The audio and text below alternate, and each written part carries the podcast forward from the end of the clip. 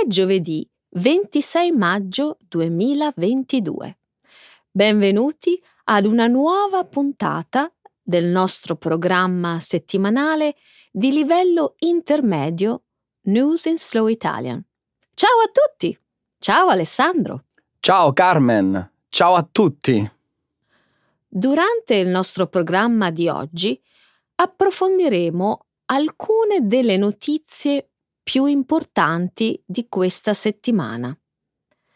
Inizieremo analizzando i risultati di un rapporto pubblicato il 23 maggio dall'organizzazione umanitaria contro la povertà Oxfam. Secondo questo rapporto, intitolato Profiting from Pain, dall'inizio dell'emergenza Covid-19, ogni 30 ore un nuovo miliardario si è unito a quelli già presenti nel mondo. A seguire commenteremo i risultati delle elezioni generali australiane tenutesi sabato scorso, che hanno decretato la vittoria del Partito Laburista. Quindi, nella parte scientifica, parleremo di uno studio pubblicato il 19 maggio sulla rivista Communications Biology, che ha riguardato il commercio online di ragni, un commercio in gran parte non regolamentato. Infine, parleremo della bellissima iniziativa da parte di un piccolo birrificio finlandese di lanciare sul mercato una nuova birra per celebrare la richiesta di adesione del paese all'alleanza militare della Nato. La birra si chiama OTAN. Grazie Carmen. Proseguiamo ora con l'annuncio della seconda parte del nostro programma. Trending in Italy. Ci occuperemo della grave invasione di locuste che sta devastando ettari di terreni agricoli nel cuore della Sardegna. Parleremo poi della vittoria all'Eurovision Song Contest di Torino del gruppo musicale ucraino Kalush Orchestra un risultato che è stato accompagnato da non poche polemiche. Bene, Alessandro. Direi che possiamo iniziare con la nostra prima notizia. I numeri del Covid. Ogni 30 ore un nuovo miliardario. Oxfam, che è un ente di beneficenza internazionale, che si concentra sulla lotta alla povertà, il 23 maggio scorso ha pubblicato un nuovo scabroso rapporto. Secondo questo rapporto, intitolato Profiting from Pain, durante la pandemia di Covid-19, più o meno ogni 30 ore, è nato un nuovo miliardario ci sono 573 miliardari in più rispetto al 2020, per un totale di 2.668 miliardari sparsi in tutto il mondo. Nei primi 24 mesi di Covid, la ricchezza dei miliardari è aumentata più che nei 23 anni precedenti. Durante la pandemia le loro fortune hanno subito un aumento del 42% pari a 3,78 trilioni di dollari. Attualmente i 10 super ricchi detengono una ricchezza sei volte superiore al patrimonio del 40% più povero della popolazione mondiale composto da 3,1 miliardi di persone. Questa impennata delle fortune dei miliardari coincide con l'aumento record dei profitti registrati dalle aziende alimentari ed energetiche in seguito alla pandemia. Per l'effetto combinato del Covid-19, dell'aumento della disuguaglianza e dell'aumento dei prezzi alimentari, 263 milioni di persone in più potrebbero ritrovarsi in condizioni di povertà estrema nel 2022. Per combattere la crisi della disuguaglianza di reddito mondiale, il rapporto di Oxfam chiede che venga introdotta una tassa del 90% sui profitti inaspettati generati dalla pandemia una sorta di tassa di solidarietà a carico dei miliardari e imposta sui patrimoni superiori a 5 milioni di dollari. 263 milioni di persone sono in pericolo di povertà estrema è decisamente un'inversione di tendenza rispetto a decenni di miglioramenti. Devo ammettere, Carmen, che dopo aver letto il titolo della notizia, ho pensato immediatamente che stessimo parlando dei nuovi miliardari dei vaccini. E invece no. La pandemia ha prodotto soltanto 40 nuovi miliardari nel settore farmaceutico. Appena 40. Direi che ne ha prodotti 40 di troppo. La maggior parte di questa ricchezza proviene dai sussidi e dalle spese governative stanziati per combattere la pandemia. Non sono in disaccordo con te, Alessandro, ma bisogna anche dire che i miliardari dei settori alimentare ed energetico hanno visto le loro fortune aumentare di un miliardo di dollari ogni due giorni. Eh, sì, sì, assolutamente. Qualunque sia il modo in cui i miliardari del settore farmaceutico si siano arricchiti grazie alla pandemia, quantomeno non hanno sfruttato la fame e la povertà di milioni di persone. E invece cosa ne pensi della proposta di tassare i miliardari? Direi che era ora che lo facessero. Il Partito Laburista australiano vince le prime elezioni generali dal 2007. Sabato scorso il primo ministro australiano Scott Morrison ha ammesso la sconfitta alle elezioni generali.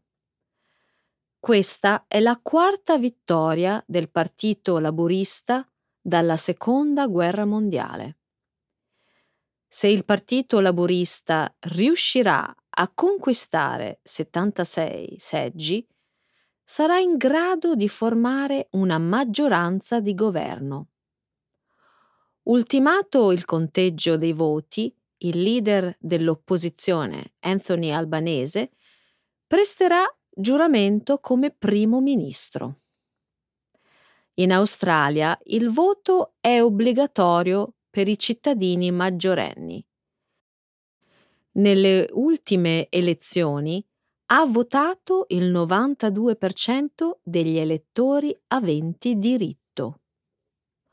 Di questi, circa la metà ha votato in anticipo o per corrispondenza a causa della pandemia. Il Partito Laburista ha annunciato una serie di interventi radicali per il Paese. Innanzitutto la creazione di un solido sistema di previdenza sociale, l'aumento del salario minimo e l'intensificazione della lotta al cambiamento climatico. Sul fronte della politica estera ha proposto di istituire una scuola di difesa del Pacifico per addestrare gli eserciti vicini in risposta alla potenziale presenza militare cinese nel Pacifico meridionale. Potremmo fare una serie di considerazioni su queste elezioni, Carmen. Sì, me ne vengono in mente alcune, infatti. Ma secondo te, qual è la principale?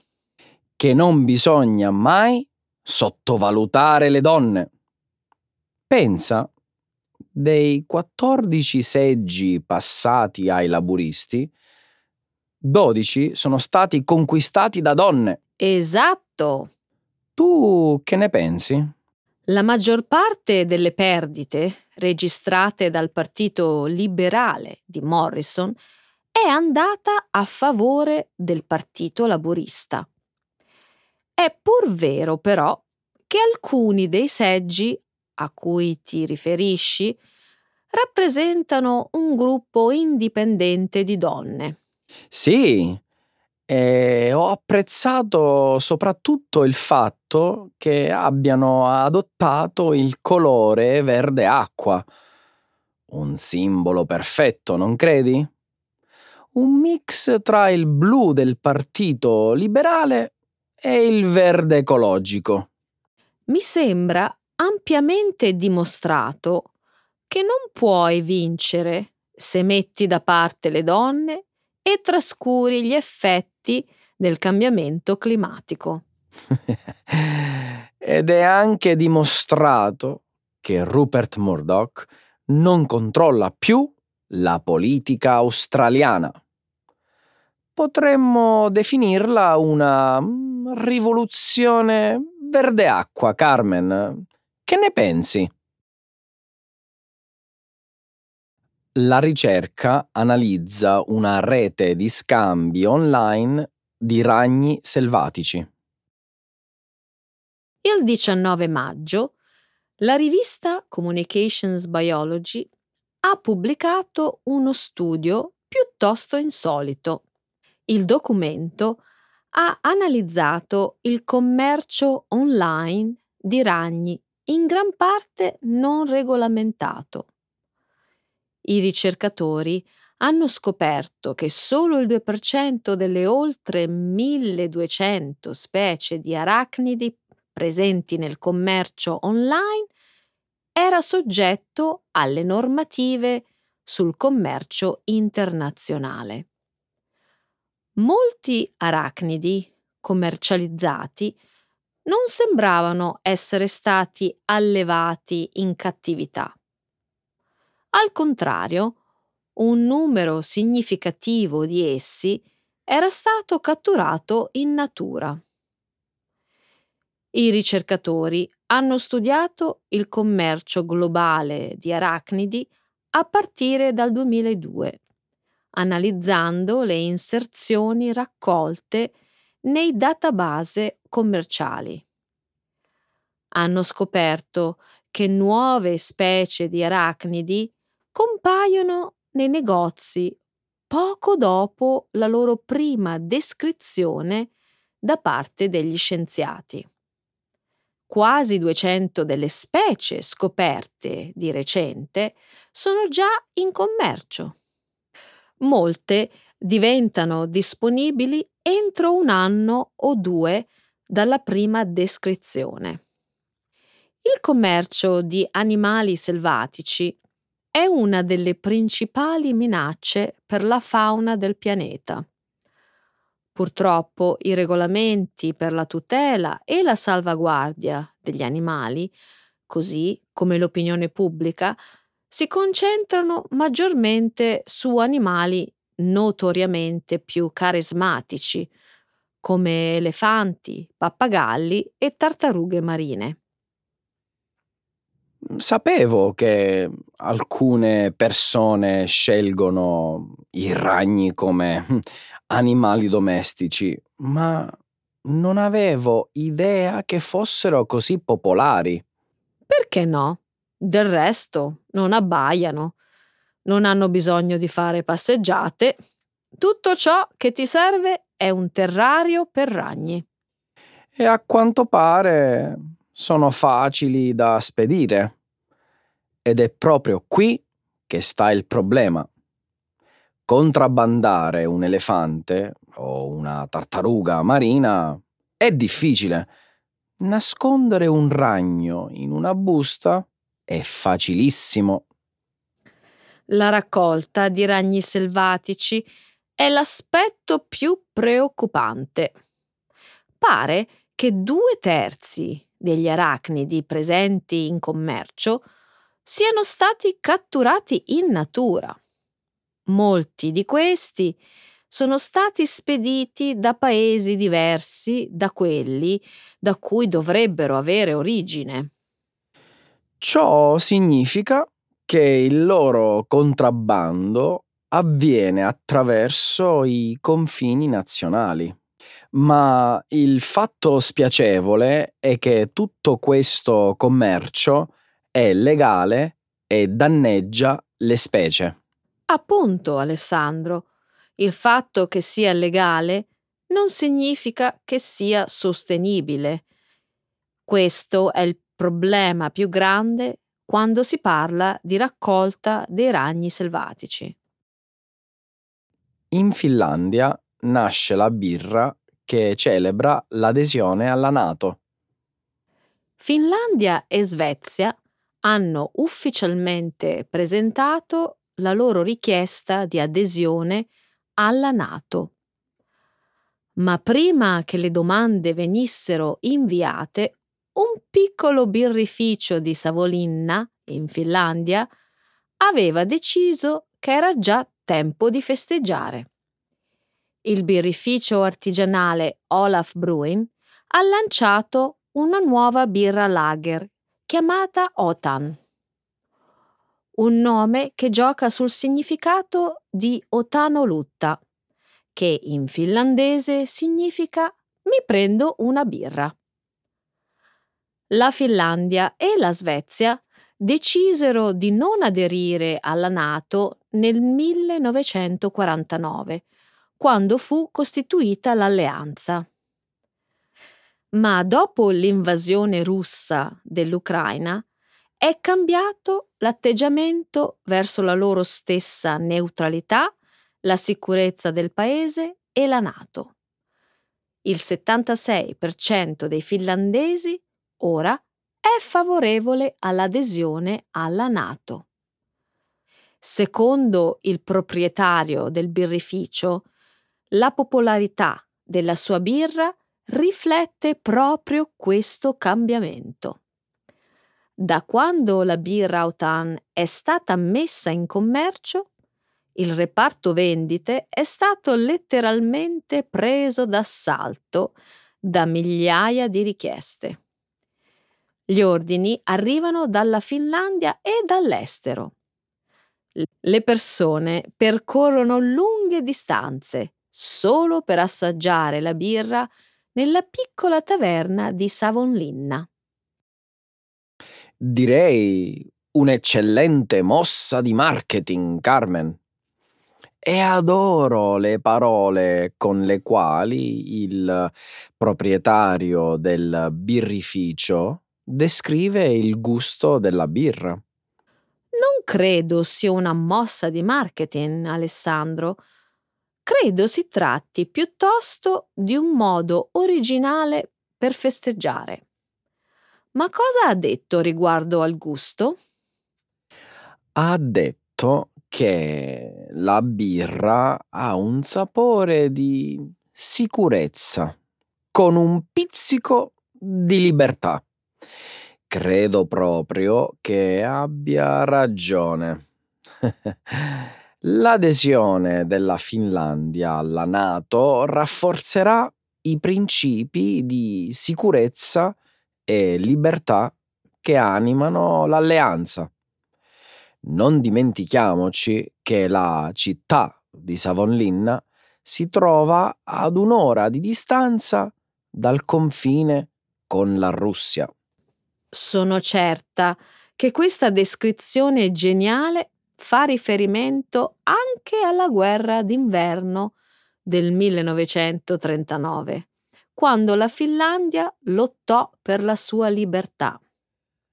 Hanno perso parte del loro territorio, ma sono rimasti un paese libero. Allora, pensi che sia la decisione giusta, Carmen? Quella di entrare nella Nato? Ebbene, ti rispondo con le parole del proprietario del birrificio. Siamo convinti che entrare a far parte della Nato sia la decisione giusta.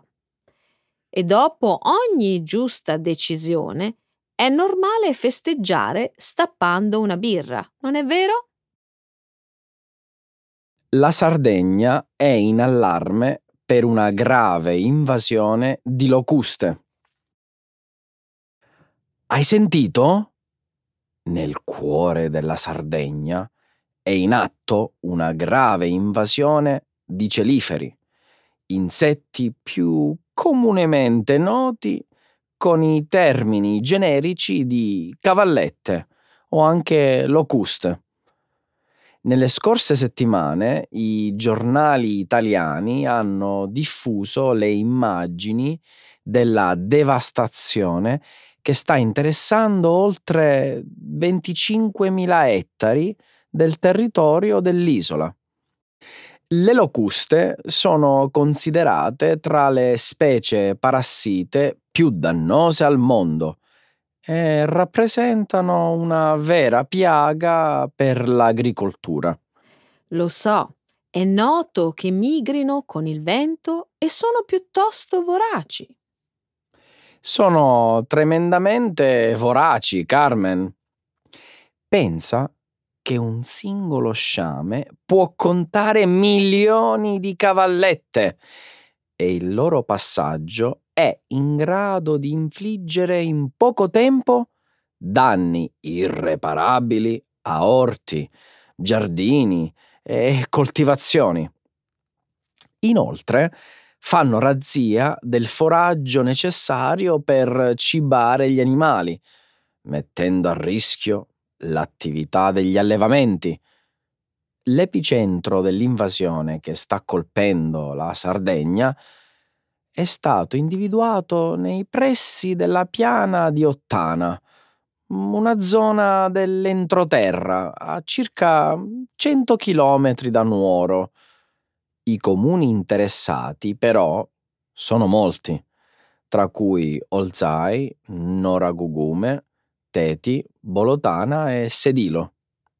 Dopo la pandemia e la guerra in Ucraina, ci mancava soltanto l'invasione delle cavallette. È una vera sfortuna. Mm, voglio mm, sottolineare una cosa. In Sardegna il fenomeno è ciclico e negli ultimi anni si è ripetuto mm, diverse volte. L'unica differenza è che stavolta si è manifestato in anticipo raggiungendo proporzioni più vaste del solito. Presumo che nei territori colpiti la gente sia molto preoccupata. Lo è, e come? Chi ha visto con i propri occhi lo scempio provocato dalle locuste lo paragona agli effetti devastanti causati dagli incendi. Con tutto il rispetto, a me il confronto appare un tantino esagerato. Che dire, nei loro articoli molti quotidiani italiani hanno sottolineato che sull'isola si sta verificando una catastrofe ambientale. Voglio crederci. Ma le autorità locali cosa stanno facendo per rimediare a questa drammatica situazione? Sai qualcosa in merito? Il 9 maggio ho letto sul quotidiano La Stampa che la giunta regionale ha stanziato 2 milioni di euro per gli agricoltori sardi danneggiati dalle locuste. Inoltre ha creato una task force di esperti che dovrebbe avere i mezzi e le competenze per gestire il problema. Quali siano gli strumenti che adotteranno, non ne ho la più pallida idea. Vabbè, speriamo allora che quest'onda devastatrice si plachi prestissimo. Purtroppo al momento le previsioni sono funeste.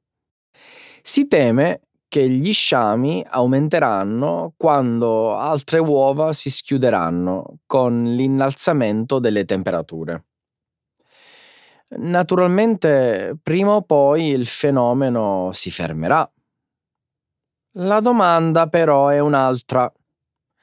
Quando l'anno prossimo le locuste compariranno in Sardegna, saranno più numerose e devastatrici di quest'anno? Auguriamoci di no. Le polemiche sulla vittoria della Kalush Orchestra all'Eurovision di Torino. Dopo averne discusso la scorsa settimana, torniamo nuovamente sul tema che riguarda la 66esima edizione dell'Eurovision Song Contest, che nel nostro paese ha ricevuto grandissima attenzione mediatica e ha continuato a far parlare di sé per i risultati raccolti in termini di pubblico. Conosciuto anche con il termine di Eurofestival, l'Eurovision è il concorso musicale organizzato annualmente dai membri dell'Unione Europea e considerato il festival più grande e popolare al mondo. Nella serata di sabato 14 maggio, quando è stato annunciato il nome del vincitore, la manifestazione è stata seguita su Rai 1 da oltre 6 milioni e mezzo di telespettatori. Un risultato mai raggiunto dalla televisione pubblica italiana. Non mi stupisce che il seguito da parte del pubblico a casa sia stato così alto. Il concorso canoro ha avuto luogo a Torino, in Piemonte c'era grande attesa tra gli italiani e non poteva essere diversamente. Se parliamo di cose scontate, anche il trionfo da parte del gruppo ucraino Kalush Orchestra era stato ampiamente previsto dai media nazionali. Ti ricordo che la band ha conquistato il primo posto con la canzone Stefania in totale ha ricevuto 631 punti, di cui 439 con il televoto. Ed è proprio il televoto che ha permesso alla banda musicale ucraina di superare il concorrente britannico Sam Ryder, arrivato al secondo posto con la canzone Spaceman, mentre la spagnola Chanel con il brano Slow Mo si è aggiudicata il terzo posto. La Kalush Orchestra era data per favorita. Tuttavia, come ha sottolineato il 16 maggio il quotidiano Il Post, i pronostici favorevoli erano legati più alla guerra in Ucraina che non alla qualità della canzone. Può essere che la crisi ucraina abbia giocato un ruolo decisivo nell'espressione del voto popolare. Lo abbiamo accennato nella scorsa puntata, ma è proprio questo argomento che di recente ha dato origine a un'accesa polemica. Sui social network, vero? Sì, in molti in Italia si sono lamentati del fatto che in concorso ci fossero canzoni decisamente migliori. Prima che arrivasse il televoto, le preferenze espresse dalla giuria di qualità avevano conferito alla Kalush Orchestra il quarto posto. Ma non sempre all'Eurovision vince la canzone più votata dalla giuria di qualità. Ne sei sicuro? Sicurissimo. È successo con i Maneskin, la rock band italiana che ha vinto l'edizione del 2021. Dopo aver ottenuto il quarto posto con il voto della giuria di qualità, sono arrivati primi grazie al televoto. Quella dei Maneskin è stata una vittoria meritata. Anche il trionfo della Kalush Orchestra è meritato. Molti italiani la pensano come me, ne sono certo. Onestamente, non credo che sia fondamentale che la canzone della band ucraina fosse realmente la più bella. Quello che conta davvero, come ha scritto Repubblica il 14 maggio, è che dall'Eurofestival di Torino sia partito un messaggio forte di solidarietà e pace che va oltre la musica e la competizione. Mi sa che hai ragione. Auguriamoci che l'anno venturo non ci sia più la guerra e che l'Ucraina possa ospitare una grandiosa festa di musica, supportata dall'appoggio e dal calore del pubblico ucraino.